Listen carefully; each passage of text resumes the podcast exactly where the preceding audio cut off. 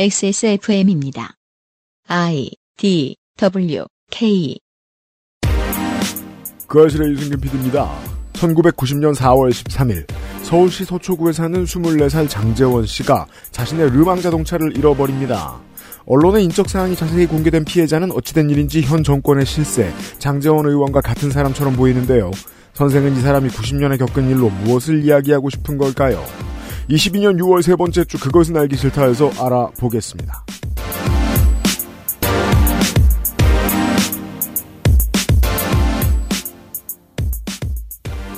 지구상의 청취자 여러분 한 주 잘 지내셨습니까? 460회 그것은 알기 싫다를 시작합니다. XSFM의 유승균 PD예요. 저는 윤세민 에디터와 함께 있고요. 네, 안녕하십니까. 윤세민입니다. 33년 전의 일에 대해서 잠시 후에 손희상 선생이 이야기를 할 겁니다. 배우 르망. 돌이켜보면. 네. 세련된 여성. 아 그런 이미지를 광고에 투영시키려 했던 기억이 어렴풋이 납니다. 혹은 스쿠프로 가지 못한 오렌지족. 아 그렇죠. 아직 스쿠프가 출시 전이었을까요? 90년이면? 기억이 잘 나지 않아요. 아, 그- 제가 옛날에 그런 얘기 한 번 한 적 있었잖아요. 스쿠프가 이 오렌지족의 로망이던 시절이 있었다. 그쵸. 사- 서른이 안 된 사람이 이제 차가 있는 것만 해도 되게 잘 나간다는 뜻이었는데 그 당시에는 그 당시에는 그랬거든요. 미래에는 마이카 시대가 올 거다. 그렇죠. 네. 집집마다 컴퓨터가 있는 시대가 올 거다 이런 네. 얘기 하던 시절. 그러니까 차 있는 집을 학교에서 조사했었던 시대였으니까요. 근데 집에 차가 두 대 있다. 대단한 일입니다. 그쵸. 르망은 메인카가 아니고 주로 세컨카였기 양- 양카. 때문에. 그땐 양카라는 말도 없었죠. 네. 네. 어, 스쿠프는 90년에 출시를 했으니까. 네. 이 장재원 씨. 라는 젊은이. 라는 젊은이는 당시에 대학교 4학년. 당시에 스쿠프에 대한 열등감은 있었겠네요. 그랬을 수도 있습니다. 네. 그가 만약에 이제 나중에 커서 이제 자식이 독일차를 몰고 다니다가 사고를 낸 그 부모가 맞다면 동일한 사람이라면 네. 세상 참 많이 바뀌었다고 느꼈겠죠. 아무튼 33년 전에 이 일로 무슨 이야기를 하고 싶어 하는 건지 손인상 선생이 저희는 아직 모릅니다. 잠시 후에 뉴스를 확인하고 알아봅시다. 아, 르망은 멋이 없게 음. 문이 4개였어요. 그렇죠. 네. 스쿠프를 아무나 감당할 수 있는 차가 아니었습니다. 스쿠프는 쿠페였잖아요. 그땐 타는 법도 몰랐습니다. 사람들이 맞아요. 뒷자리에. 네. 창문으로 타고. 막. 뒷자리에 왜 있는지도 몰랐습니다. 뒷자리가. 네. 창문도 그거 돌려서 내렸잖아요. 맞다. 쿠페인데 차- 창문을 돌려야 됐구나. 그렇죠. 파워 윈도우가 나중에 나왔을 때 주로 앞자리에만 설치가 돼 있고. 맞아요, 그랬어요. 맞아요, 네. 맞아요. 옛날에 그거 파워 윈도우라고 불렀답니다, 여러분. 그런 게 기본으로 설치되어 있다며. 네. 지금은 창문이라고 부르죠. 잘 기억해 보시면서 오늘 이야기를 들어주세요. 그것은 알기 싫다는 제주과일의 가장 달콤한 순간 프로넥, 용산의 아는 가게 컴스테이션, 독일산 맥주효모로 만든 데일리라이트 맥주효모 비오틴, 구속 없이 안전한 두 번째 인생 예가 요양원에서 도와주고 있습니다. 포장만 뜯으면 과일 그 이상의 맛. 오감 만족 과일 스낵 푸르네. 스포츠카처럼 강력한 사양의 하이엔드급 PC. 고가의 장비들을 내 손으로 조립하는 일, 시간과 열정, 꼼꼼함과 치밀함이 필요합니다. 초보라면 부작용으로 몸은 관절염을 얻거나 쿨러는 물이 새게 될 수도 있습니다. 컴스테이션을 고민해 주십시오. 이달의 PC로도 커스텀 사양으로도 빠르고 견고하게 만들어 드립니다. 액세스몰과 010-8279-5568 컴스테이션을 만나보세요.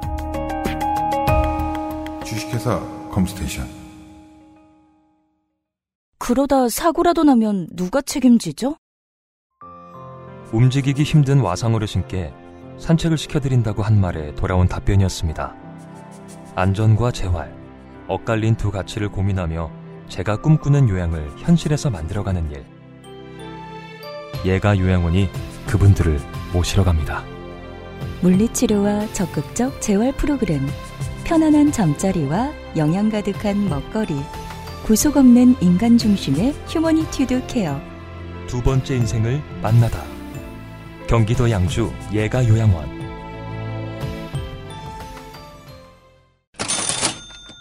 얘가 요양원 광고를 듣고 하나둘씩 상담이 왔었다는 아, 네. 네, 네, 반가운 얘가 일이군요. 요양원 측에 이제 전원이 있었거든요. 좋군요. 어, 좋은 일이구나라고 했는데 이제 입소도 하나둘씩 하시기 시작했다는 소식입니다. 좋습니다. 네, 오늘 유명상 PD님이 감개가 무량하다는 표정으로 저한테 말씀을 해주시더라고요. 그죠? 왜냐면은, 어, 우리가 모든 광고주를 만나서 다 안 될 것 같다는 얘기를 합니다만, 이건 정말 안 될 것 같았거든요. 어, 그렇죠.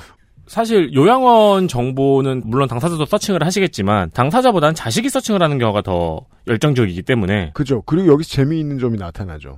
당사자는요, 찾아보지 못하고, 대신에 소비하는 사람은 당사자가 돼본 적이 없어요. 그렇죠. 그래서 요양원이 좋은 게 무엇인지를 알기 위해서 어떤 크리테리아를 생각해야 되는지 소비를 해야 되는 자식들이 모릅니다. 네. 얼마나 많은 직원들이 있어야 하는지 위기 상황에 어떻게 대처하는지 어르신들은 얼마나 돌아다닐 수 있는지 이런 요건이 되게 중요하다는 사실을 늙어보지 못해서 몰라요. 그렇죠. 네, 그래서 사실 저희도 모르잖아요. 그렇죠. 네, 그래서 저희가 전해드리는 정보 중에 이제 가장 핵심 포인트는 고용 비용을 아끼지 않는다. 그 부분이고요.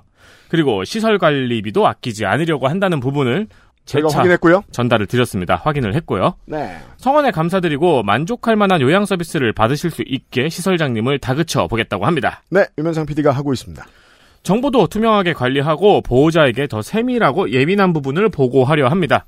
신체 구속은 요양원에서 사실 늘 화두가 되는 부분입니다. 네, 상당히 많은 곳들이 이렇게 하고 있죠. 네, 그러니까 하는 게 좋다 나쁘다도 아직 확립이 안 돼 있고요. 음, 얘가 요양원의 경우에는 신체 구속을 지향하고 인간 존중 방식의 케어 시스템을 지향하고 있습니다. 잔존 능력의 유지와 개선에 초점을 두고 최대한 노력하는 요양원이고요. 그죠. 운동 열심히 정기적으로 시켜주는 요양원 흔치 않습니다. 왜냐면은 운동하다가 또 사고가 나면 누구 책임이냐. 그니까 그러니까 말이에요. 네. 네. 그런 말들이 있기 때문이죠. 음. 검색창에서 예가 요양원을 검색하시면 경기도 양주에 있는 예가 요양원이 딱 하고 나옵니다. 양주시에 있습니다. 저 여러분들 다니실 수 있을 만한 거리를 확인하신 다음에 선택하시고요. 네, 분명히 저희가 말씀드린 것보다 더 많은 정보를 스스로 찾아보셔야 하고요. 당연합니다. 찾아보신 뒤에 또 문의사항이 있으시다면 전화번호 031-873-3458로 문의 주시기 바랍니다. 전국에서 문의 주시는 많은 청취자 여러분 감사합니다. 얘가 요양원이에요.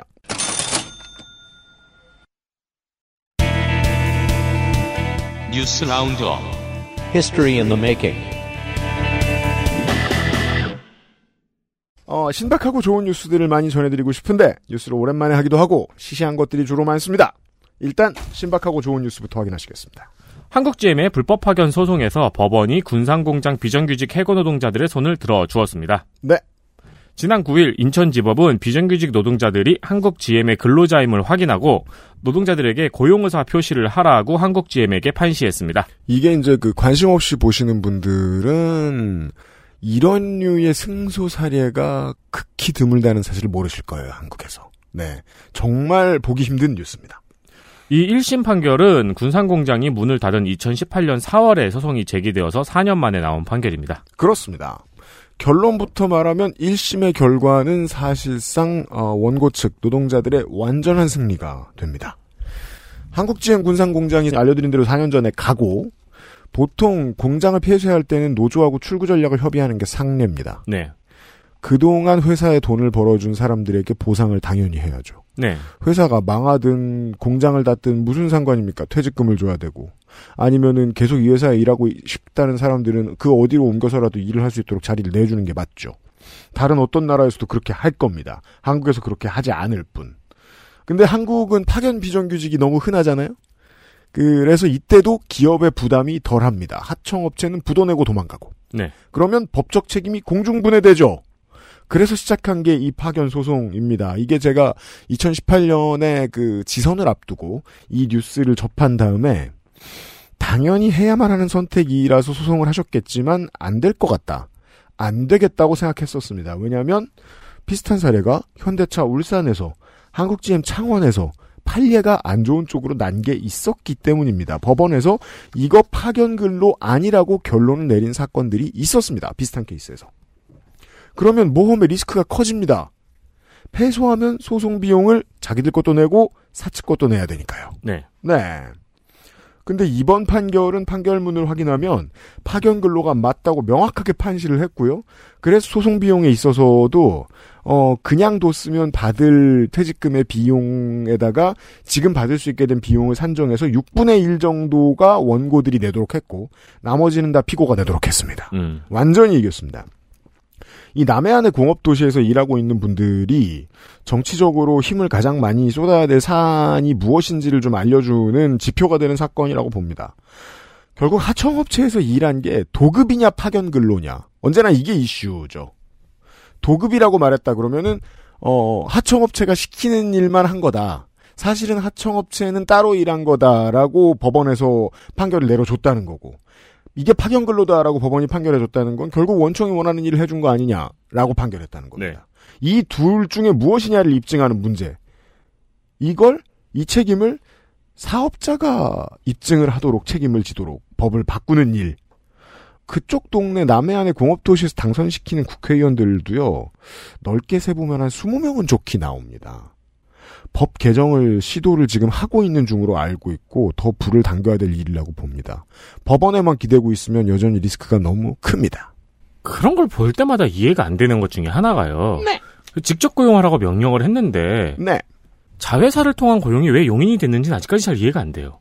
그죠. 법원에서 이렇게 이제 모든 일이 다 지나가고 최종적으로 인정을 근로자성을 인정해서 계속 고용을 유지해달라는 것도 아니잖아요. 군산에 사시는 분들일 거고 네. 퇴직금만 받고 여- 이 회사에서 일했다는 걸 증명해달라 정도까지 왔으면 그 전까지 하청업체들로 다 고용돼 계셨을 거라는 거 아닙니까?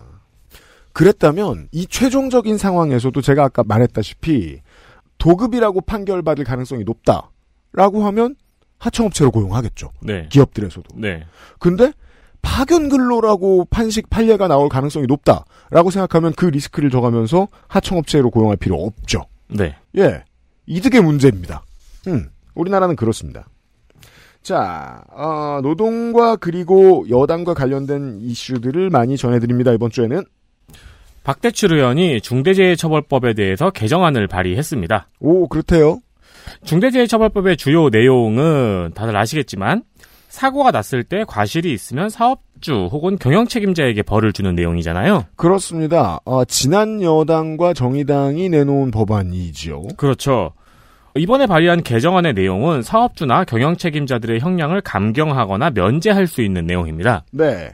책임을 다 했는데도 불구하고 사고가 나면 억울할 수도 있는 경영자들의 책임을 좀 면하게 해달라는 게 주된 골자입니다. 근데 이 중대재해기업처벌법이 통과됐을 때도 저 자세히 봤었는데 네. 원래 법에 그 내용이 있는데요. 그래서 정의당이 민주당에 반발을 했던 거예요. 네. 어 그리고 그 권한은 그러니까 이제 형량을 감경하거나 면제할 수 있는 권한은 네. 법무부 장관에게 줍니다. 한동훈이 합니다. 여러분 세상이 바뀌었어요. 아니, 특이하죠?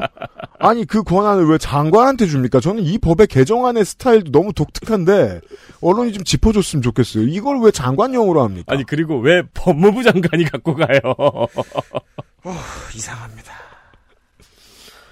연합뉴스와 박대출 의원의 통화에 의하면은 박대출 의원은 고용노동부는 노동자의 안전에 포인트를 맞출 수밖에 없으니 음. 법무부에 권한을 줘서 균형을 맞춰 기업 불안을 해소한다는 의미라고 설명을 했습니다. 아니 그러면 뭐 재정경제부나 기재부나 중기벤처부한테 맡기면 안 되나요? 아니 그니까 왜, 왜 한동훈이에요? 법무부가 가져가냐고? 아니 그렇게 치면 나라의 모든 건 법이니까 다 법무부 장관이 해야죠. 지금 온 국민들이 다 느끼고 있어요. 바이럴 흥행은 다 김건희 씨가 네. 그리고 실제 정치는 다 한동훈 씨가 하고 있어요. 대통령이 없습니다 지금. 아니 그렇게 치면 네. 주차 위반 딱지도 법무부 장관이 따야죠. 그것도 법으로 근거해서 하는 거잖아요. 그쯤 되면 신이죠. 어머니죠.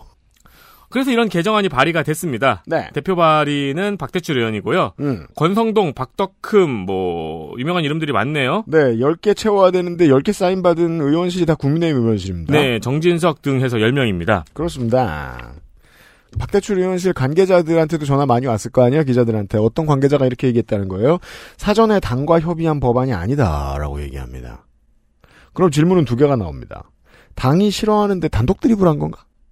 그게 아니면 말하지 않아도 이심전심인가? 그쵸. 자, 이걸 막기 위해서 중대재해법에 걸리지 않기 위해서 대기업들이 대형 로펌에다 몇십억을 때려붓고 있는지 이미 제가 말씀드린 바 있습니다. 이런 이슈가 보수 정당의 초미의 관심사가 아니라면 그 정당은 문 닫아야죠. 네. 그래서 당과 협의한 법안이 아니다라는 말을 굳이 왜 했는지 모르겠다는 겁니다. 그리고 너무 지금 원내대표가 있지 않나요? 따라서 이 이슈를 다루는 기사의 제목은 박대출이 주어가 되기보다 여당 중대재해처벌법 흔들기 시동 정도가 적당하겠죠. 네. 세상이 이렇게 변하고 있습니다. 메이저 노동 이슈 하나 더 보시죠. 민주노총 공공운수노조 화물연대 본부와 국토교통부의 안전운임제 일몰제 협상이 13일에 결렬되었다가 14일에 타결했습니다. 네, 이거 열심히 제가 들여다보다가 밤에 잠을 좀 못 잤는데 다음날 깨서 보니까 그 타결이 돼 있어서 깜짝 놀랐습니다. 네. 네, 월 13일에 결렬 소식이 엄청 크게 났었죠. 그러니까 저는 이거 타결될 수도 있겠다고 생각은 했습니다만 설마 이럴 줄은 몰랐습니다. 이유를 잠시 후에 설명해드리죠. 그래서 결렬 소식이 크게 난 다음에 얼마 안 돼서 타결이 돼가지고 타결이 전부 다 속보로 나왔어요. 네, 맞습니다. 화물연대는 4차 교섭에서 국토부, 화물연대, 화주단체, 국민의힘이 참여하는 사자 합의를 주장을 했어요. 음. 근데 국민의힘에서 이거를 거부해서 협상이 결렬이 되었던 겁니다. 네, 그래서 지지부진했던 거고요. 안전운임제는 입법 사안이니까 국회가 다뤄야 한다는 국토부의 입장과 음. 그리고 국토부랑 먼저 얘기하세요. 네. 의 자세를 견지했던 국민의힘 사이에서 협상이 결렬되었던 거죠. 네. 그러다가 5차 교섭에서 5차 교섭에 이제 국토부랑 이제 그 음. 둘이 화- 했습니다. 화물연대 둘이 했는데요. 국토부가 국회에 안전운임제 시행 성과를 보고하는 것으로 합의를 했습니다. 그렇습니다. 그러니까 이게 무슨 말이냐면은 국토부가 안전운임제 입법을 위해서 강력한 의지를 국회에 전달하겠다. 네. 라는 선에서 합의가 되었습니다. 그간의 경과는 에디터가 설명해드린 대로 국토부하고 여당이 화물연대를 뺑뺑이 돌리는 그림이었다고 보시는 게 적당합니다. 작년하고 비교를 해볼까요? 작년에 돌아가시는 택배기사님들이 많이 나왔을 때 여당은 민주당이었죠. 그때는 택배사하고 소비자단체를 끌어들여서 그림을 만들어줍니다. 그래서 사회적 합의를 내놓는 그림을 어, 택배 노조를 위해서 만들어줬습니다. 민주당이. 그래서 합의를 빨리 내놨는데 지금의 여당은 일을 하기는커녕 제가 아무리 기록을 뒤져봐도 대변인이 관련해서 입을 뻥끗하는 일도 없었습니다. 그래서 여당이 무엇을 했는지는 화물연대를 통해 들을 수밖에 없는데 화물연대가 여당을 만나보니까 국토부와 협의할 사안이다 정도의 말 외에는 아무 말도 안 했다는 겁니다.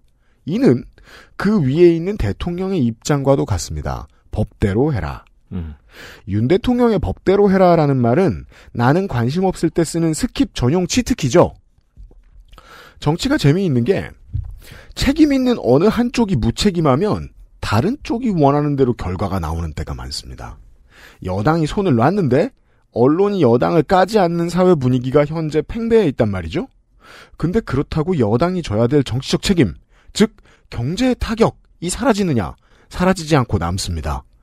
물류가 멈췄는데 어떻게 경제적 타격이 없습니까? 그래서 그 정치적 책임을 하는 수 없이 국토부가 어제 새벽에 떠안은 거죠. 네. 근데 국토부는 공무원이지 강경한 보수 정당이 아닙니다. 경제적 리스크를 더 두고 볼 수는 없고 여당은 등 돌리고 있으니까 나머지 하나의 당사자 화물연대의 편을 들어줄 수밖에 없습니다. 보수 정치의 시각에서 볼 때 이번 화물연대 압승은 무능한 보수 정권이 만든 참패입니다. 그렇죠. 어쨌든 하루라도 빨리 물류를 재개를 시켜야 되고 이게 전통적으로 우리나라의 그 21세기 노동운동사에서 화물연대가 가지는 독특한 지점입니다. 자신들이 기업보다 강해지는 타이밍에 대한 감각이 아주 세련됐습니다. 음. 그 화물연대는. 아, 어, 이 사안도 보면은 네.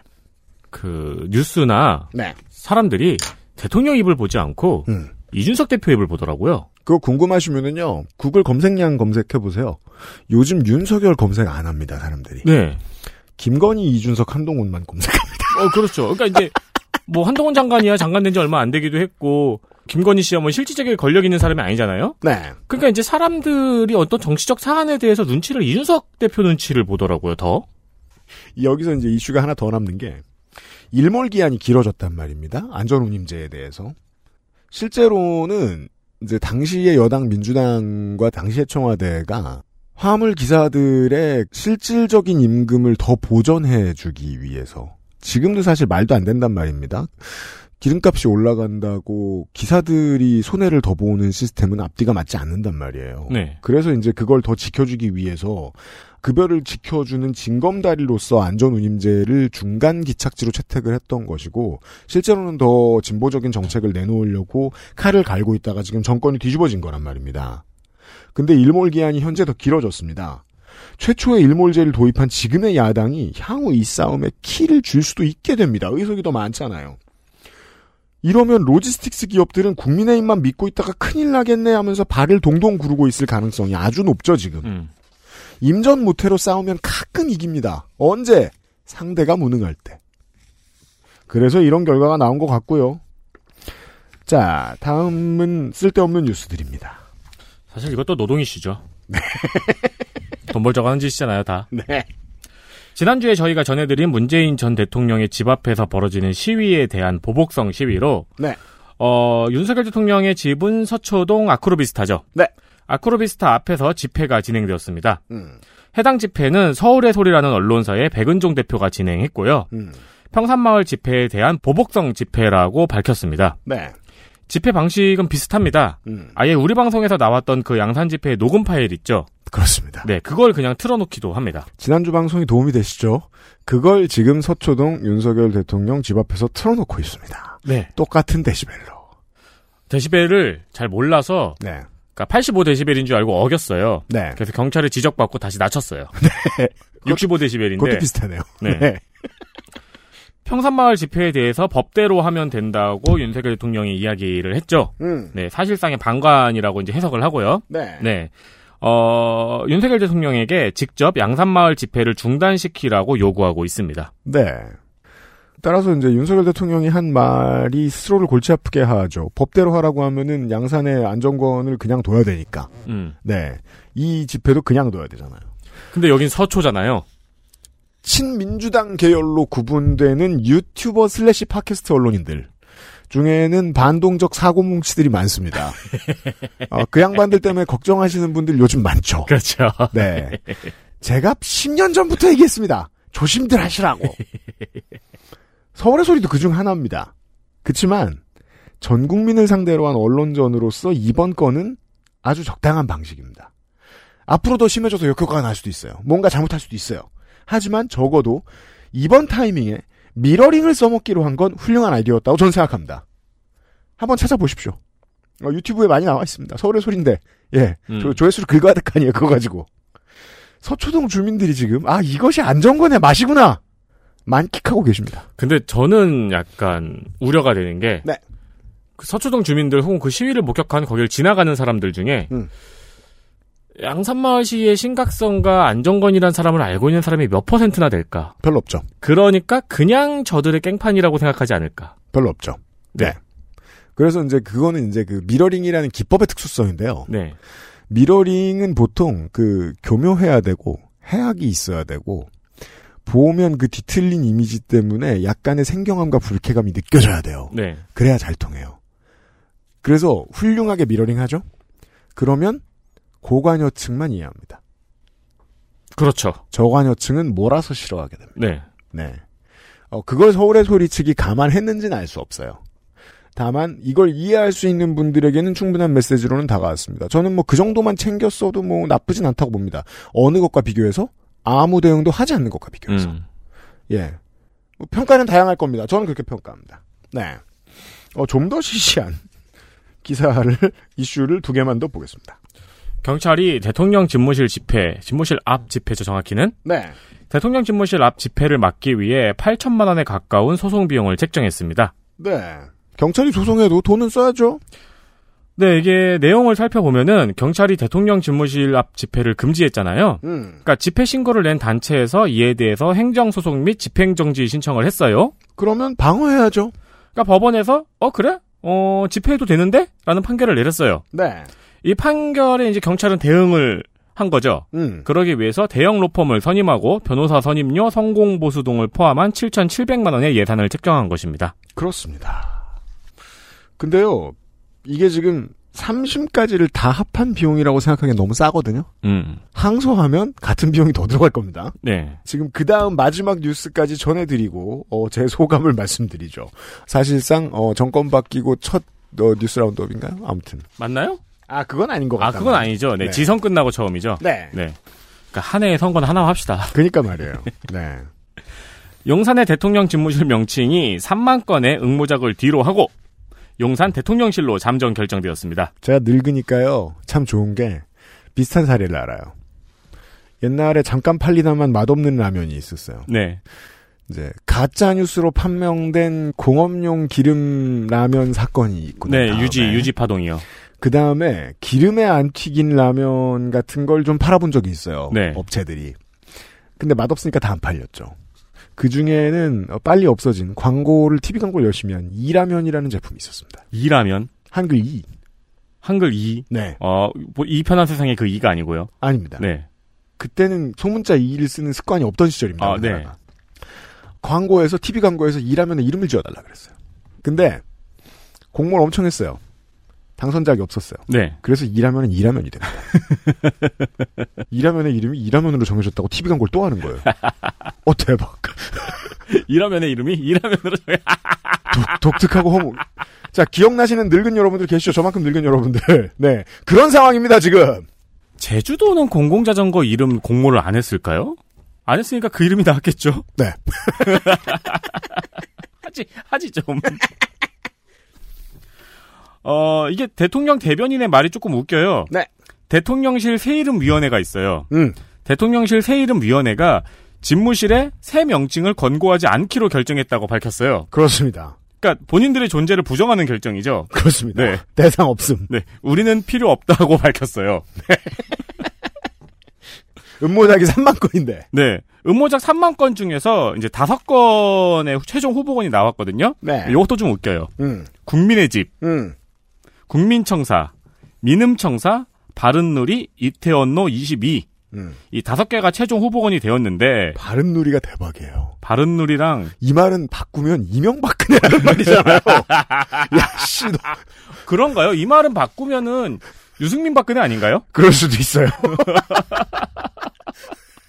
그러니까 굉장히 윤석열 대통령 입장에서는 약간 반윤적인 이름입니다. 어, 국민의 집을 최종 후보군에 누가 뽑은 거예요 도대체?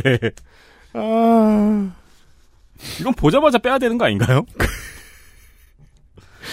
어, 어쨌든 이게 다섯 개가 최종 후보군으로 설정이 되었는데, 네. 어, 윤석열 대통령이 이 다섯 개가 다 마음에 안 든다고 말했다고 합니다. 네, 네, 조선일보의 보도에 의하면 그래요. 그렇습니다. 네. 네, 다 마음에 안 든다고 해서, 그래서 용산 대통령실로 잠정 결정되었습니다. 네.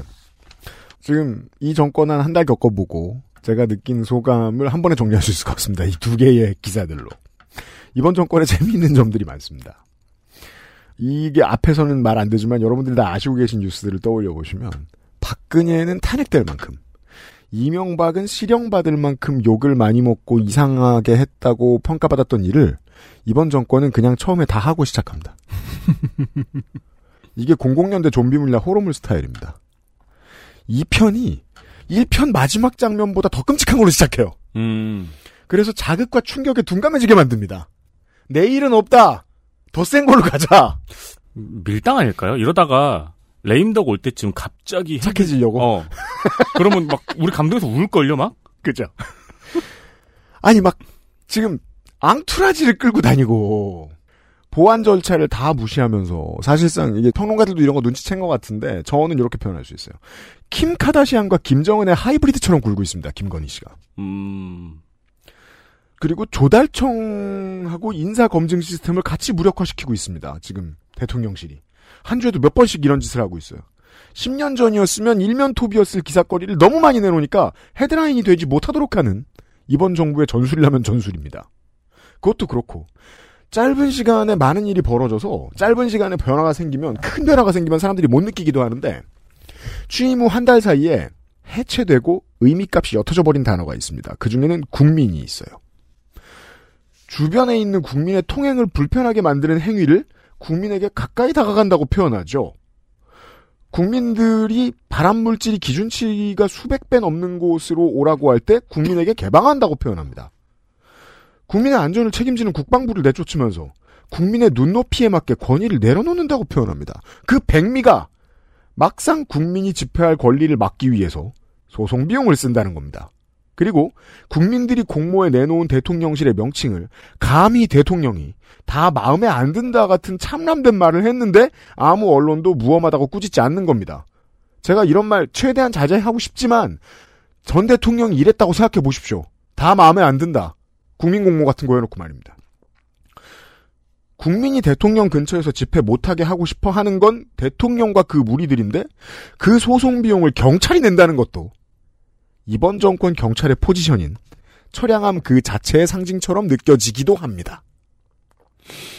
이번 정권을 한 달 본 소감을 정리하기 위해서 이 두 개의 뉴스를 전달해 드렸습니다. 아직도 취임식하는 것 같아요. 화끈합니다. 그러니까 되게 취임 이벤트가 긴 것 같지 않아요? 그건 그래. 네, 그러니까 그 온더잡 트레이닝이 안 끝, 계속 안 끝나고 있는 것 같은 느낌이 들어요. 저는 사실 한 2, 3월 접 때부터 생각했는데요. 이제 킴 카다시안을 김건희 씨하고 비교하지 않는 게 좋겠다는 생각이 들었어요. 킴 카다시안 사장님한테 좀 무례해요. 음. 왜냐하면 킴 카다시안은 터부와 도덕에 도전했지 실제로 법을 어기거나 음, 그렇죠. 국가 안보에 위해를 가하진 않았거든요. 네. 그렇죠. 좋은 사람이더라고. 이렇게 겪어보니까. 뉴스 라운드업이었습니다. 그리고 저기 킹카다시안이 되려면은 그 유피님이 이제 윤석열 대통령이 만든 신발을 되게 사고 싶어 해야 되거든요. 윤석열 대통령 노래도 부르고 네, 그렇죠. 데프트 펑크하고 같이 공연도 하고 어, 음. 그렇죠. 머리에 밥솥도 쓰고. 네. 거기까지 할까봐 걱정됩니다. XSFM입니다.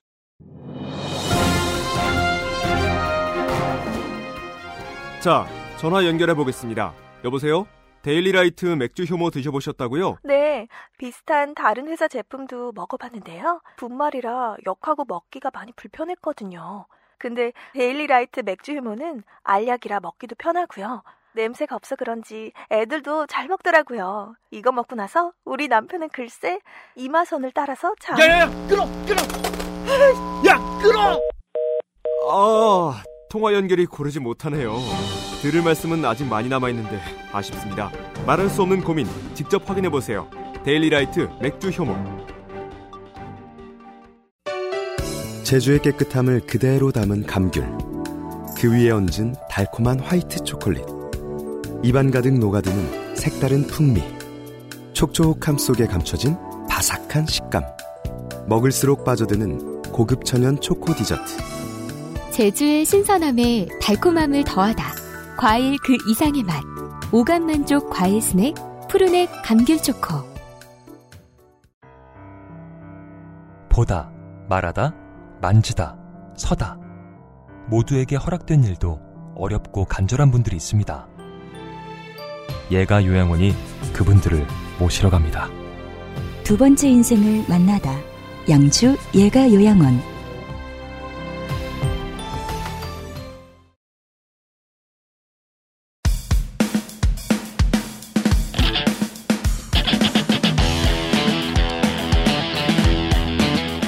여러 가지 문제로의 다양한 접근.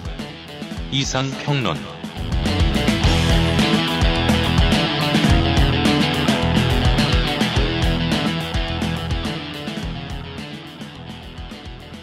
이번 주 평일에 그 알실은 이상평론 시간입니다. 선생이 나타나 있습니다. 어서 오십시오. 안녕하세요. 손희상입니다. 네. 지금으로부터 33년 전의 이야기를 하겠다는데 네. 어, 아주 오랜만에 제가 다른 뭐 제가 바쁜 일이 있기도 했고 노느라고 무슨 얘기를 할지 못 들었습니다. UMC님이 그 알씨를 시작하고 처음으로 휴가를 다녀왔죠. 아, 그 정도는 아니고 그 정도는 가장 아니에요. 긴 휴가. 가장 긴 휴가. 네. 네. 보통 뭐 어쩌다가 다 만들어 놓고 뭐 사흘 나흘은 갔다 왔습니다만 네. 꽤 얼굴이- 오래 갔다 왔습니다. 얼굴이 까맣게 탔습니다. 네. 어, 햇빛이 따가운 곳에 갔다 왔습니다. 네. 지나간 세월을 돌이켜보면은요. 네. 참 세상에 별의별 일이 다 있- 있었네 싶어요. 네. 네, 정말로 가슴이 아프고 참 안타까운 일들이 많이 있었는데요. 그렇죠.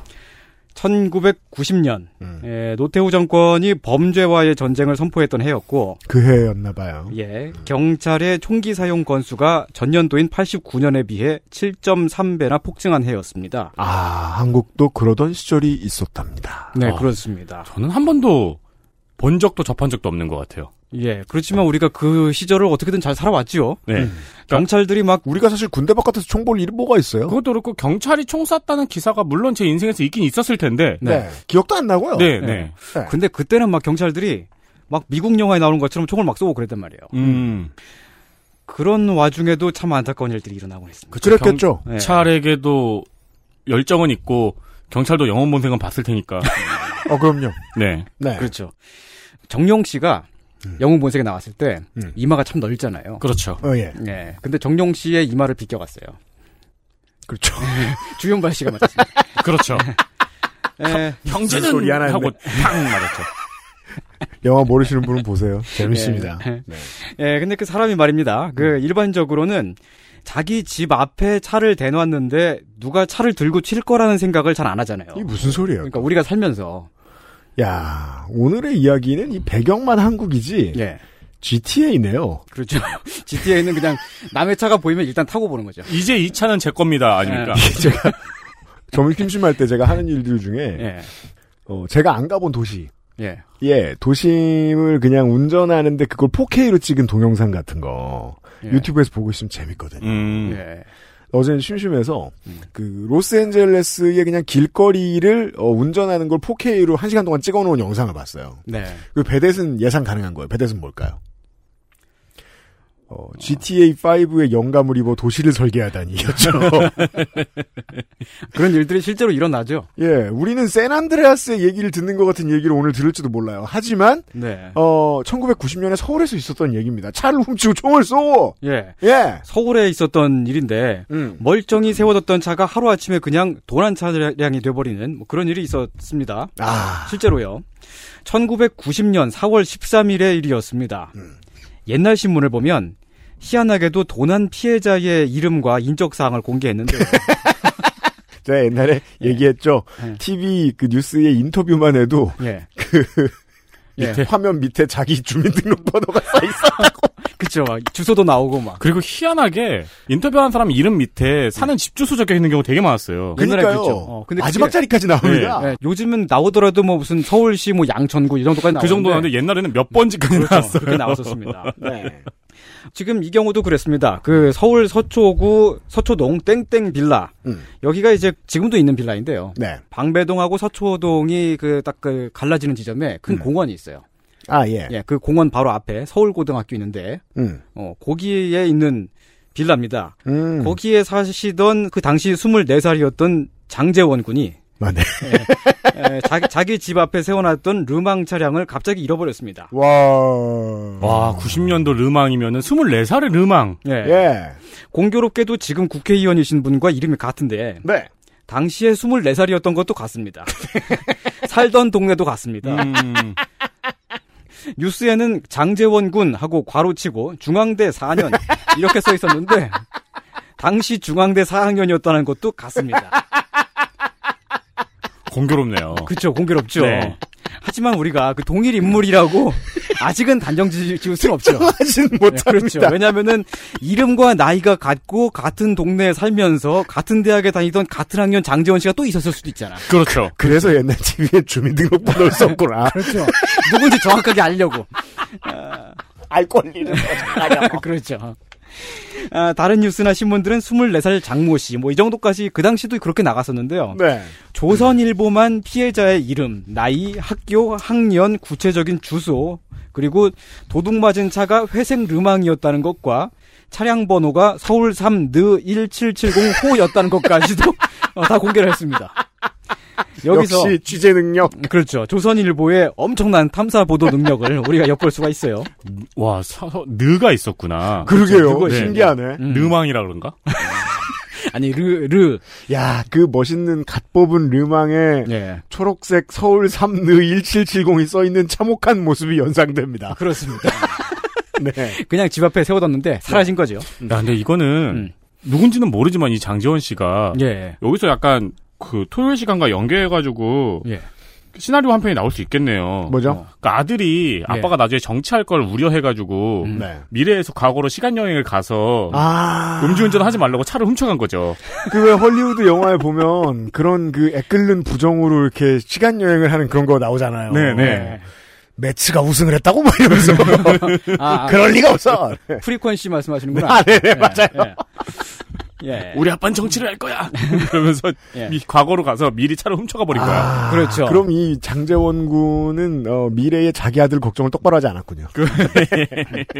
아, 하지만 그 장재원 씨가 지금의 장재원 의원인지는 확실할 수가 없기 때문에 그렇습니다. 그 엄청난 탐사 보도 능력을 가진 조선일보가 그건 안 알려줬거든요. 네, 이 사람이 그렇죠. 미래의 국회의원이 될 것이다라고 써있진 않아요.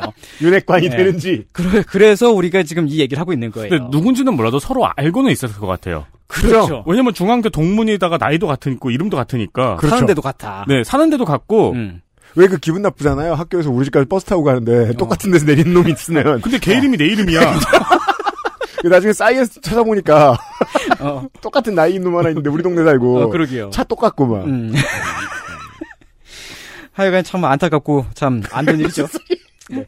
대학 4학년 때 어, 자가용을 뽑아서 가지고 있었다는 건요. 그렇죠. 대단하죠. 그렇죠. 어, 윤 기자님. 그게 무슨 의미일까요? 잘 산다는 의미죠. 개부자죠. 네. 어, 그렇죠. 그, 게다 90년대잖아요. 네. 아까 아니. 오프닝 때도 말씀드렸지만 네. 이건 오렌지족이에요. 2020년대도 한 집에 차 둘 음. 있으면 괜찮은 겁니다. 영업용이 있는 게 아니면. 네. 음. 네. 근데 1990년에 차가 둘이다.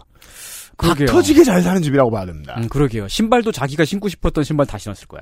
그리고 제 모교였기 때문에 아는데요. 예. 90년대의 그 지역은 이제 달동네와 부촌이 섞여 있었는데 네. 서울고등학교 옆 동네 주변 동네는 언제나 지금 잘 사는 동네였어요. 지금도 그렇죠. 네. 그리고 잘 살았다. 그 말고도 이 차가 이 사람의 인생의 첫 차였을 가능성이 높은 거거든요. 네. 대학생이 차를 가지고 있다라는 건 정말로 차를 아끼고 사랑했을 거라고요. 아 맨날 카 왁스로 번들번들하죠. 그렇죠. 아, 파리가 미끄러집니다. 그렇죠. 이때는 슈퍼 갈 때도 차 타고 갈 때인데. 그렇죠. 그리고 그때는 좋은 게 음. 차에 비해서 너무 많은 주차 공간이 있던 시대였어요. 예.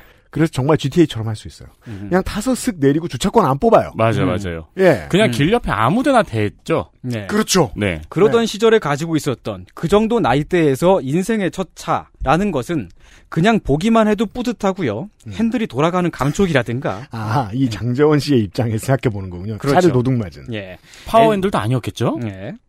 어, 뭐 엔진 소리라든가. 그죠? 음. 네. 그런 게 다 모든 게 다 굉장한 행복감을 주는 거였을 거라는 거죠. 아, 그럼요. 신납니다. 이게 아빠 차를 빌려서 잠깐 운전하는 거랑은 되게 다르죠. 아, 그렇죠. 내 차에 있는 거라. 예, 아빠 차는 좌석에 그 뭔가 그 대나무 돗자리 같은 게 깔려 그렇죠. 있고요. 그리고 저, 저, 지압 등받이겠죠. 그러겠죠. 실리콘으로 어, 옥으로 된 것도 있고. 목만 움직이는 강아지 인형이 있고. 버블헤드. 예, 조수석에 있는 서랍 열어보면은 꼭 이제 목캔디 같은 게 나오고 그렇죠. 그러는데. 아, 자기 차에는 그런 게 없다는 거죠. 그리고 아, 90년대에는 음. 오늘도 무사히도 있었고 예. 내 탓이오도 있었어요. 음. 글러브 박스 열었는데 목캔디 있으면 울고 막, 에, 목캔디 있어. 내 탓이요. 음. 그, 익투스 써 있는데 내 탓이요 써 있고. 그렇죠. 네. 자기 차가 생기면 그런 거 없어요. 네, 자기 차는 그런 게 없고 24살이 마이카로 르망을 몰면 예, 자기 마음대로 할 수 있죠. 네. 오디오 튜닝 해가지고. 아, 그럼요. 런 DMC나 아이스티 카세트 테이프 같은 거 꼽고 아, 막 아이스티 같은 거 노래 네. 들을 수 있어요. 그럼요. 아이스티 노래 중에 섹스란 노래가 있었습니다. 아주 위험한 노래예요. 86년인가 88년인가에 나왔습니다. 어, 그렇죠. 예. 88년도가 맞을 네. 겁니다. 예. 아니 뭐 내용은 별거 없어요 그냥 네. 네. 그렇죠. 계속 섹스라고 합니다. 그렇죠. 그런 걸 몰래 들을 수 있었다. 차 안에서. 아 그렇죠. 예, 그런 의미예요. 네. 군사정부 시절에. 어, 음. 또 그 당시에 르망이라는 차가 말입니다. 음. 그 지금 보면은 그냥 옛날 차죠. 그냥 각차죠. 예, 올드스쿨 차죠. 음. 그런데 당시에는 독일 오펠차의 기술로 만든 대우 자동차가 의그 이제 최초의 전륜 구동차. 음. 음. 였습니다. 나름의 스포츠카. 그렇죠. 그리고 세계에 수출을 했어요. 북미 시장에. 음. 그 당시 르망을 탄다. 그러면 이제 그 당시에 최고 힙스터다. 음. 라는 거죠. 스쿠프, 르망 이런 차를 탄다. 그렇죠. 음. 어, 뭐 이니셜 그 왜 왜냐를 음. 설명을 해드려야 됩니다. 이 젊은 양반들을 위해서. 음. 그 당시에 음. 어, 외국 차를 사들여 와서 자식을 줄 만큼의 재력이 있던 사람은 극히 드물었습니다. 그렇죠. 네, 극히 드물어 강남에도 없었습니다. 그러니까 지금 외제 차를 모는 자체로 어마어마한 부담감, 부담이니까. 사실 지금 외제차라는 이름이 가진 파워는 사실 요즘에는 별게 아니잖아요. 한국은 지금 한국은 세상에서 제일 잘 사는 나라 중에 하나니까. 그러니까. 예, 근데 그 당시에 만들어진 파워가 아직까지 남아 있는 거죠. 외제차라는 이름이 가지고 있는 중압감은. 그러니까 음. 지금 저 중산층 미래 먼 미래를 중산층으로 살 가능성이 높은 신혼부부가 폭스바겐 뽑는 거하고 그 당시에 자식한테 르망을 주는 거하고 비교해 보면 그 당시에 자식한테 르망 사주는 게 훨씬 부자예요. 훨씬 부자. 그렇죠. 음. 네. 근데 그런 차가 아, 네, 집 앞에 이제 저도 놔뒀는데. 네. 입감을 하기 시작합니다. 그냥 이 귀한 것을. 예, 곱게 놔뒀는데 네. 그냥 사라진 거지요. 음. 아.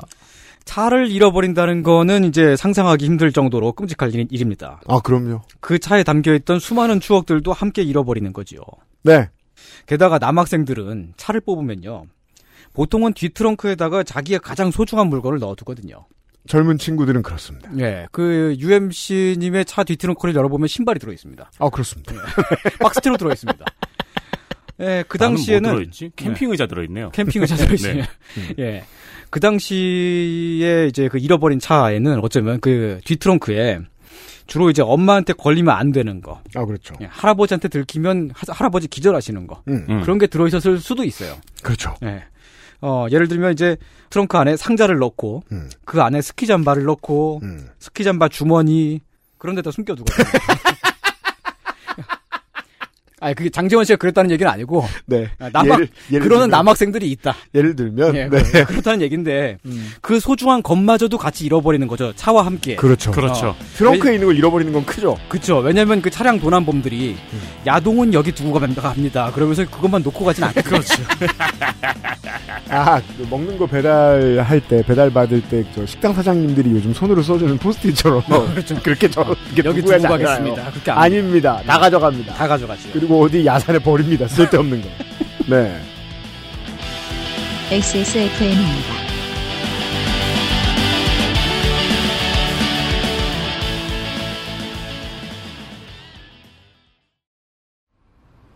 좋아요. 진짜 확실히 좋아졌어요. 어, 이렇게까지 효과가 좋을 줄은 몰랐어요. 자신감이 생기니까 어제는 소개팅도 했다니까요. 아 저한테 진짜 잘 맞는 것 같아요. 저 이거 먹으니까 세상에나.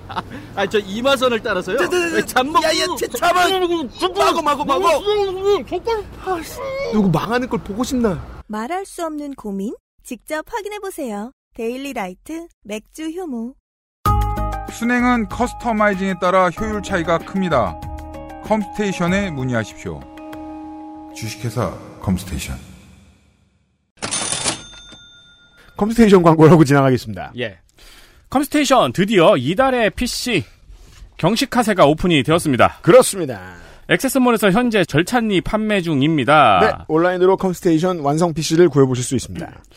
게임과 고성능 작업도 무리 없는 모델 1, 16코어, 라이젠 5, 4세대 5600X, 6기가 램, 지포스 RTX 3060이 장착이 되어 있습니다. 그렇습니다. 말씀드렸다시피 게임과 고성능 작업에도 무리 없는 모델이고요. 두 번째 모델, 사무용, 가정용 모든 것에 대응하는 모델 2. 네. 보급형 외장 그래픽 수준의 내장 그래픽이 장착이 되어 있고요. 웬만한 게임들을 보통 사양으로 즐기실 수 있습니다. 그렇습니다. AMD 라이젠 7 프로 4750G 8기가 메모리에 아소스 메인보드가 탑재가 되어 있습니다. 네. 제 PC 사무실에 쓰는 게 4750G인데 전혀 문제 없습니다. 웬만한 게임을 즐기는데. 그렇습니다.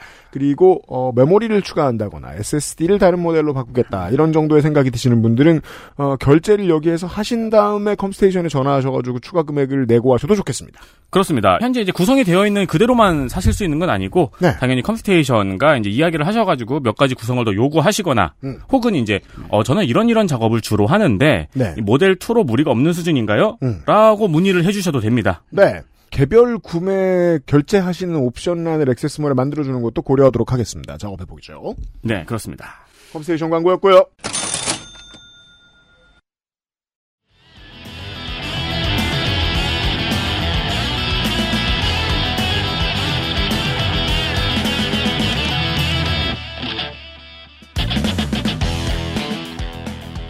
자, 이상평론입니다.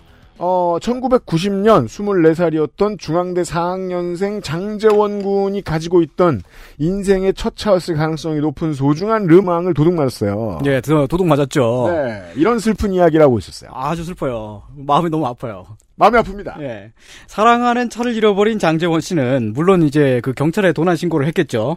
그렇죠. 먼 미래에 자신이 경찰을 얼마나 혐- 혐오할지는 아직 알지 못하는 상황입니다. 그렇죠. 같은 장재원 씨라면. 예, 그렇죠. 어. 그리고 약 한 달여가 지나서 5월 8일이 됩니다. 음. 5월 8일 밤 10시경 서울 뚝섬 유원지에서 순찰 중이던 경찰 두 사람이 도난 수배 차량인 회색 르망 차량 번호 서울, 서울 3드 1770호 차량을 발견했습니다. 아, 25일 만에 찾았네요. 네, 찾았죠. 장재원 씨의 차예요. 그 장재원인지 알 수 없는 장재원 씨의 차예요. 네. 아, 당연히 차를 멈춰 세우고 신분증을 제시하려고 했겠죠. 이제 차를 훔친 사람이 타고 있을 가능성이 높죠. 그렇죠. 그랬더니 운전자가 아, 도난범이었을 가능성이 높은 운전자가 옆좌석에 여자친구를 태우고 그대로 달아났습니다. 아, 어. 아, 그 뚝섬에서부터 벽천 나들목을 지나서 영동대교 북단까지 부앙 하고 분노, 분노의 질주를 네. 했는데. 어, 카체이싱. 예. 그 여기가 걸어가면 한 30분 정도 걸리는 거리입니다. 음. 차를 타고 가면 한 30분 정도 걸립니다. 더 걸리기도 하고요. 예, 굉장히 많이 굉장히 많이 막히는 길이라고. 그래도 1990년도쯤에는 도로에 차가 그렇게 많지 않았으니까요. 네. 네. 아, 요리저리 피해가면서 이제 빵빵하고 이제 클락션을 울리면서 달렸겠죠. 음. 완전 막 미국 영화에 나오는 장면처럼요. 와. 그 뒤를 막 경찰차가 쫓아가면서 당시 신자양파출소 소속 이모 순경이 차에 탄 채로 38구경 리볼버를 한 발 어. 발사했습니다. 우와. 어, 야, 이게 서울에서 이런 일이 훔친 차를 차고 달아나고 체이싱을 하다가 경찰이 총을 쏘고. 네. 아니 근데 늘 궁금했던 거거든요. 미국 영화에서 보면은 네. 왜 쏘지? 그쵸. 맞지도 못할 거. 타이어를 쏘려나? 근데 38구경 권총이면은 리볼버면은 네. 웬만해선 안 맞거든요. 네. 가까운 거리에서는 굉장하죠. 가까운 거리에선 그런데 달리고 있는 그건 이제 반동이 심해가지고 웬만해서는 표적을 맞추기가 힘든데 네. 달리는 차에서 앞에 있는 차를 향해 총을 쏜다는 건 큰 의미가 없거든요. 그렇죠. 어, 무섭게 하려고 쏴보고 싶었던 거죠. 그렇죠. 아, 이모 아, 순경은 당시에 받기만 한지 온 10년. 그래서 꼭 쏘겠어. 예, 이모 순경은 당시에 29살이었으니까 아, 지금은 이제 예순이 넘었겠네요. 예. 은퇴도 하셨을 거고요. 그러네요. 예. 그래도 이제 영웅이지요. 네. 아무리 경찰이라도 네. 도로 위에서 그것도 달리는 차 안에서 총을 쏘는 거는요. 이게 보편적으로 우리식 정서가 아니에요. 저는 살다 처음 들었습니다. 예. 서울에서 이런 일이 있을 수도 있다는 거예요. 예. 미국식이죠. 네. 미국은 아주 길이 뻥뻥 뚫려 있잖아요. 음. 그래서 이제 운전자가 총에 좀 맞을 수도 있고 뭐 그렇게 이제 생각들을 할 수가 있습니다만은 네. 우리는 운전자가 총에 맞으면 큰일 나죠. 그럼요. 이게 어. 무슨 소리야? 어디다 갖다 꼬라박을 줄 알고 운전자한테 총을 쏘느냐 이거죠. 그렇죠. 하여간 이제 뭐 그때 이제 그 사용했던 권총이 네. 경찰이 사용하던 권총이 이제 미국의 스미스 웨슨사가 만든 M60입니다. 아, M가 아니고요. 예. 어른들은 그렇게 부르죠. 그렇죠. M60, 예. 스미스 앤 웨슨. 예. 네. 이게 그 동그란 탄창이 빙글빙글 돌아가고 예. 그렇죠. 리벌버라고 하죠. 거기에 총알이 다섯 발 들어갑니다. 아, 다섯 발이에요? 예. 음. 아, 근데 규정대로라면 공포탄을 넣어야 되기 때문에 그렇죠. 예. 어 여섯 발이 아니고 다섯 발이에요? 다섯 발입니다. 어. 네. 예, 옛날에는 어른들이 그 여섯 발 들어가잖아요. 보통 리볼버에 음. 예. 육혈포라 그랬거든요. 아, 맞아요. 그런 이름도 들어봤죠. 어. 네. 음. 야, 요건 오혈포입니다. 네. 네. 이게 그 러시안 룰렛 할 때 그 머리에 겨누고 그렇죠. 그건데 가끔 이제 90년대에 그런 멍청한 기사들이 나와가지고 참 사람들을 웃기던 시절이 있었어요. 경찰들이 그렇습니다. 술 먹다가 러시안 룰렛 하다 누가 죽은 얘기. 요즘 경찰들은 안 그러는 걸로 알고 있습니다. 그 절대 안 그럽니다. 굉장히 작은 총이죠. 거의 손바닥보다 작은. 작죠. 네, 작죠. 작은데 무게는 한, 한 600g쯤 되나? 음. 90년대와 00년대의 우리나라 경찰 수사물 영화들 보면 가끔 등장하는 어, 미국 영화보다 보면 우스워 보이는 그 총. 네. 하지만 무서운 총기입니다. 이게 작아도 살상력이 어마어마합니다. 그럼요. 예, 한 방 맞으면 웬만하면 가요. 그렇답니다. 예. 네. 그 맞아본 사람은 후기를 말할 수 없는 총. 그렇죠. 네. 어, 너무 세여서 인명피해가 많아서요. 그렇죠. 지금- 재판에 세울 수 없다. 음. 예, 지금은 이제 좀 살상력을 낮춘 국산 권총으로 바꿨어요. 그렇습니다. 아, 우리 그 경찰은 이제 민주경찰이잖아요. 아, 네, 그렇습니다. 예. 왜 아- 아무리 나쁜 놈이어도 웬만하면 목숨은 살려줍니다. 옛날에는 안 그럴 때도 있었습니다. 그렇죠. 한 방에 골로 가는 걸 쏠 예. 때가 있었습니다. 경찰이 M60을 쐈습니다. 아. 어디서 쐈느냐? 음. 영동대교 북단에서. 어. 예, 차 나 막히는데 막 예. 건대 가는 길에서 예, 그 뒤에서 막 총 갈기고 버스 타고 건대 가던 학생들이 깜짝 놀랍니다. 그렇죠. 총을 쏴가지고 앞이 밀리고 있는 줄은 꿈에도 알 수 없어요. 그리고 군대에서 네. 첫발 쏘고 가장 놀라는 게 그거잖아요. 뭐요? 소리가 이렇게 커? 그죠. 네. 그 영화로 평생을 봤는데 그것과는 상상도 할 수 없는 큰 소리잖아요. 어, 진동도 그렇고 반동도 그렇고. 화양리로 퇴근하던 사람들이 계속 궁금해합니다. 왜 밀리는가 오늘은? 네, 이 시간이 밀릴 시간이 아닌데 앞에 총격전이 있었습니다. 그 총격이 있었던 그날로부터 한 달 전이자 네. 어, 장재원 씨가 차를 잃어버린 날인 4월 13일에 무슨 일이 있었냐면 음. 무슨 일이 있었습니까? 서울 강서구 등촌 1동에서 택시를 타고 가던 18살 청소년이 총에 맞고 중태에 빠졌습니다. 택시를 타고 가던 승객이 음, 아니요. 그 택시를 타고 가긴 했는데요. 뒷좌석에 타고 있지 않고 운전대를 잡고 있었어요. 택시를 훔친 거예요? 그렇죠. 택시를 몰고 가고 있던 승객이죠. 그렇죠. 그럼 승객도 아니잖아. 아니 왜 이렇게 센 안드레였어요? 남의 택시를 이제 훔쳐 타고 가던 아, 아니 열린- 네. 개긴 것도 맞고 탑승한 것도 맞으니까 승객이긴 합니다 오피셜리. 근데 이- 이- 이- 이 정말 센 안드레아스였네요 서울이. 예, 거기에 이제 경찰이 총알을 네 발을 쏴서 아, 아, 아, 그 중에 한 발은 이제 저기 18살 소년의 어, 배에 어머, 아 이 범죄와의 전쟁이란 거는 이런 것도 어. 의미했군요. 그렇습니다. 세상에. 음. 그니까 이제 그로부터 한 달 후가 지나서 그 장재원 씨의 차를 타고 뚝섬을 질주하던 29살 성모 씨.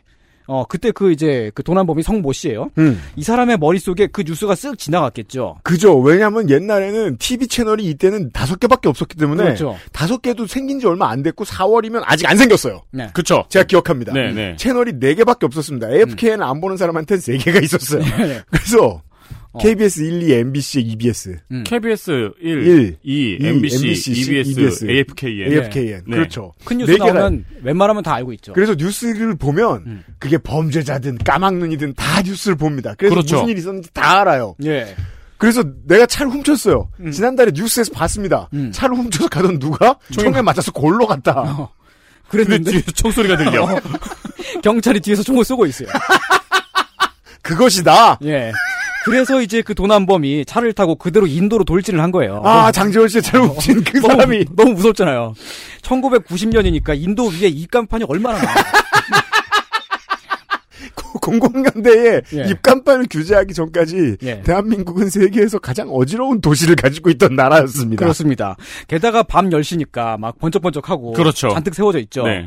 아침 식사 됩니다. 김치 생삼겹, 뭐 무슨 24시간 영업 한양 목욕탕, 최신 음향 자양 노래방 이런 그렇죠. 것들이 쫙 세워져 있는데 그거를 이제 다 뿌게 가면서 차가 그냥 다 뿌게 가면 다다다다다다 하고 이렇게 그 돌질 쫙 한 거예요. 와, 진짜 그 보통 어. 미국 영화에서 그런 씬을 찍을 때는 꼭 차이나타운 가서 찍죠. 그렇죠. 왜냐면 뿌겔 간판이 많거든요. 그렇죠. 그러니까 슬리핑 독스의 아. 배경이 괜히 홍콩이 아닙니다. 네. 부서질 게 많아요. 어. 액션씬의 그 되게 중요한 요소들이죠. 하지만 이 이야기에서 중요한 건 예. 뒤에서 M60를 겨누지 않았으면 그렇게까지 많은 간판을 부수진 않았을 거라는 겁니다. 그때 인도에 있었던 사람들이 이제 으악 하면서 막 GTA에서 이제 차를 그렇죠. 막 이제 인도에 AI 들. 가면은 음. 사람들이 막 이렇게 옆으로 막 막 도망가잖아요. 네. 네. 막 그런 것처럼 이제 막 뛰어가고 막 도망가고 그랬을 거라고요. 맞습니다. 그렇게 하니까 이제 경찰이 또 이제 그 막 쫓아가죠. 음. 쫓아가면서 한 발 더 쐈습니다. 음. 뿡야 하고 쏘니까 그 총알이 르망 차량의 뒷유리를 뚫고 들어가서 아슬아슬하게 범인을 비껴 지나갔어요. 근데 어. 경찰도 차가 인도에 있는데 거기다 어떻게 총을 쏠 생각을 할까요? 거기 사람들이 있는데. 어쨌든 잡아야잖아. 서울 지금의 광진구에서 있던 일입니다. 음. 그리고 그땐 또 이제 성룡 나오는 막 폴리스 스토리 이런 영화가 아, 그렇죠. 어, 크게 네. 막 유행을 다 쓰고 해서 그러니까. 어. 네. 성룡 씨가 한국 나이트에 와서 일하고 가실 때. 아, 맞아요. 그런 네. 시절. 성- 성룡 씨가 내 손목을 잡아 끌던 그 시절. 네. 총알이 그렇게 뿅뿅 막 날라오고 그러죠. 그러니까 이제 걸레짝이 된 차를 들고 아니 그 차를 두- 버려두고 튀었습니다. 그냥 범인이요.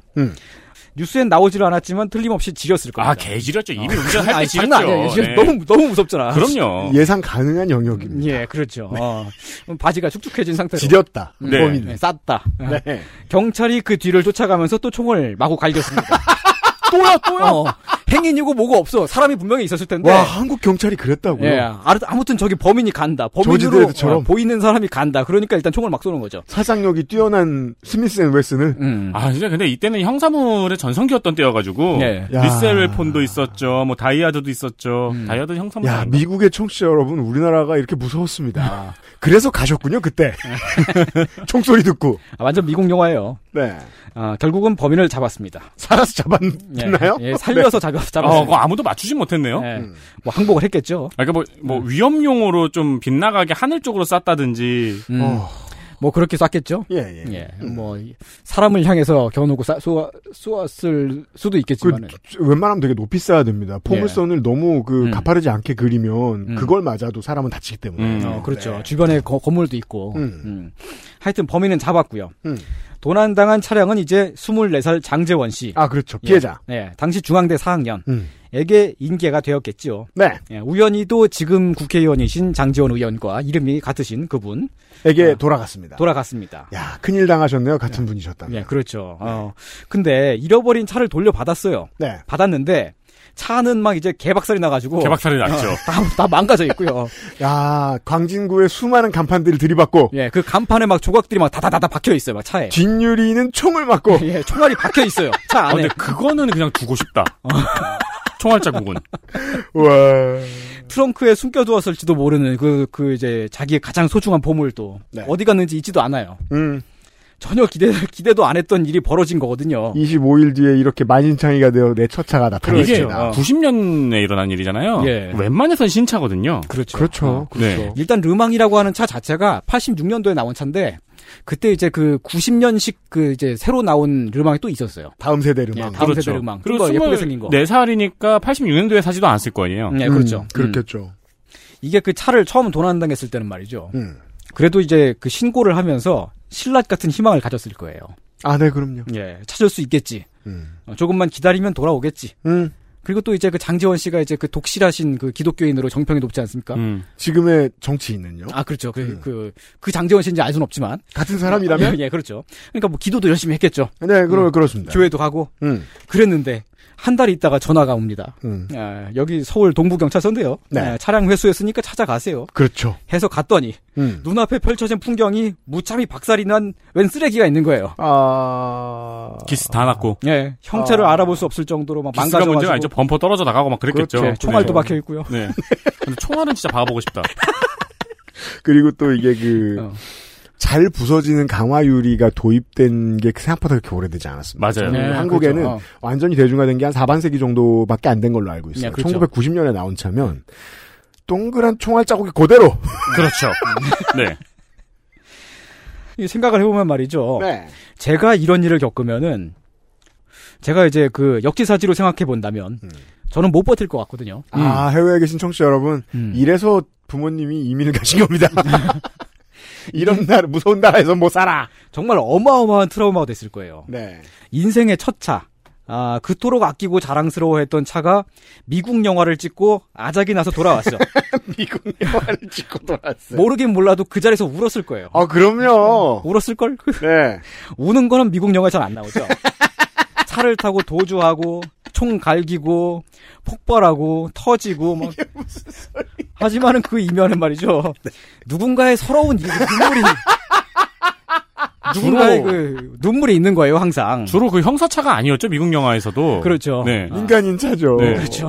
네. 이렇게 그렇게 막 터지고 막 부서지고 그런 차가 이제 이제 그 주인이 그 차를 돌려받으면 폐차 비용도 자기가 낼 거 아니에요. 그리고 이제 그 고철 비용 정도를 받습니다. 아 그렇죠. 네. 어, 남은 할부금이며 뭐 보험비며 다 뒤집어 쓰는 거죠. 네, 부모님이 사주신 게 아니라면요. 예.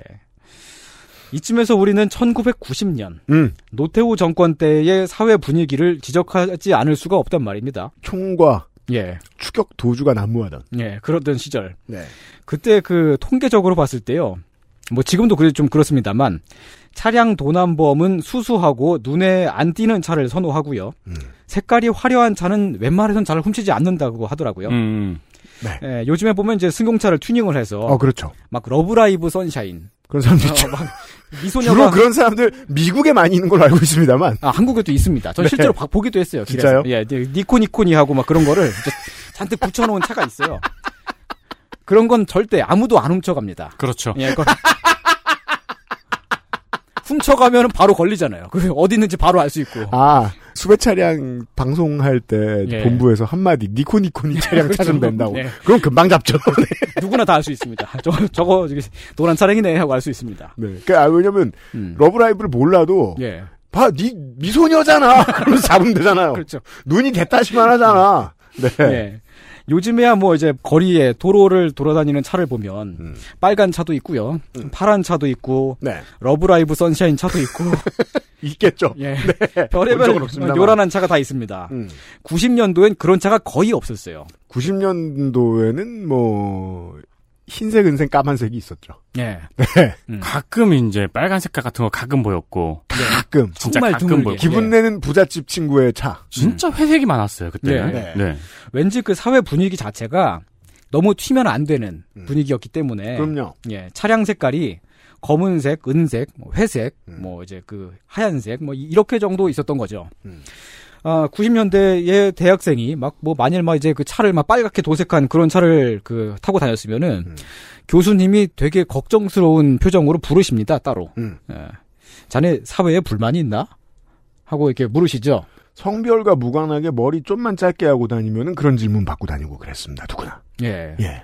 UMC님도 이제 지금 교수님한테 제 머리다. 예. 그럼 뭐 그 이사회가 소집됐을 수도 있습니다. 예. 제적을 시켜야 되나 이러면서. 아, 불러다니고 그러셨어요? 대학 다닐 때? 그거는 출석을 너무 안 하니까 어쩔 수- 그건 제 잘못이고요. 아 그래요? 네 머리 뭐, 저만 해도 90년대 후반 먹보니까 뭐 아, 머리 그렇죠. 네. 때문에 혼날 정도는 예, 아니었어요. 근데 저 입학했을 때만 해도 대학교 저 입학했을 때만 해도 네. 신입생이 차를 끌고 왔거든요 첫날부터. 음. 그 선배들이 불러가지고 뭐라 그랬어요. 오 진짜. 네네. 공공연대인데. 음. 네 그때도 그랬어요. 음. 아, 생각해보니까 저는, 저는 이제 2000년대에 학교 다녔는데, 네. 그때 뭐, 쪼리를 신고 학교에 갔더니, 음. 선배들이 불러가지고, 왜 쪼리 신고 학교 오냐고 그랬었어요. 오히려 쪼리 같은 건 안 건드렸었는데. 아, 그 쪼리가 그 일본식 그 이제 그. 네. 게다, 게다. 그거, 거, 네. 거든요 계단은 소리가 시끄럽잖아요. 아니, 근데 실제 일본식 그 게다가 아니고. 대충 그렇게 생긴 거였어요. 음. 근데 그랬더니 그거 불러가지고, 왜 그, 그런 거 신고 다니냐. 손인상이 지나가면 탭댄스 하는 소리가 나가지고. 실제로 계단에서는 굉장히 맑습니다. 근데 계속 돌린다는 게 문제죠. 맑은 소리가. 그렇죠. 계속 들리니까. 통, 음. 통, 통. 아, 그런 이제 그 남들과 다 똑같아야 된다는 그런 사회적인 압력이 음. 음. 90년도에는 굉장히 많이 있었던 시절이에요. 음. 어, 어, 그럼요, 그럼요. 음. 그렇기 때문에 하필이면 회색 차를 타- 샀고요. 사실 대학교 3, 4학년이면 더 튀고 싶은데 음. 그냥 그냥 은색으로 회색으로 퉁치자. 음. 예. 예. 그리고 그때 은색은 되게 크롬 같은 은색도 아니고 되게 회색에 가까운 은색이었어요. 그러니까 G색이라고 했죠. 예. 네. 그리고 사실은 시중에서 구입할 수 있는 차량 자체가 그런 거밖에 없기도 했어요. 맞아요. 어. 짙은 네이비. 예. 그래서 털린 거죠. 예, 안타까운 음, 일이에요. 그러네요. 어. 그러네요, 그러네요. 더 튈 수도 있었는데. 네. 이상.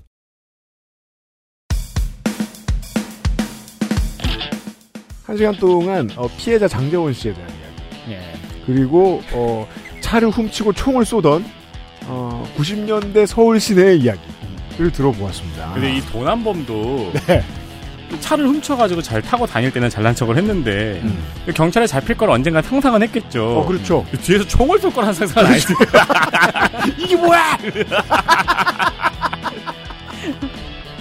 그죠. 그만큼 그 공화국이 된 이후의 한국은 병장기와 친하지 않거든요. 그럼요. 어. 예. 결코. 음, 근데 이- 그 당시 도난범의 나이가 29살이라고 보도에 나왔었거든요. 그러면 이제 군대는 갔다 온 음, 사람이죠. 그렇죠. 옛날엔 훨씬 더 일찍 갔으니까. 예, 그랬죠. 그래서 이제 그 군대에 갔다 왔기 때문에 더 많이 무서웠을 수가 있어요. 왜냐면 하 음. 사람을 향해 총과 겨눠지는 걸 경험할 수 없어요. 군대에서. 그렇죠. 네. 야, 근데 이- 모두가 20대네요, 지금. 총 쏜 사람, 차 도둑 맞은 사람, 차 훔친 사람 전부 다. 베이비붐 때니까 다 젊은 새끼잖아요. 아, 그렇죠. 그, 그러네. 와, 베이비붐이란 건 이런 의미네. 서울에 지금 20대가 어딨어요. 싹 다 죽었지. 그때는 차주도 20대 서울에 음. 그러던 시절의 이야기였어요. 자, 옛날 이야기를 아무 뜻 없이 열심히 들어주십시오. 그러면 내일도 저희가 똑같은 얘기를 할 겁니다. 네. 손희상 선생과 돌아오도록 하겠습니다. 유승규 PD와 윤세민 에디터였습니다. 그것은 알기 싫다. 460회 목요일 순서였어요. 예. XSFM입니다. I D W K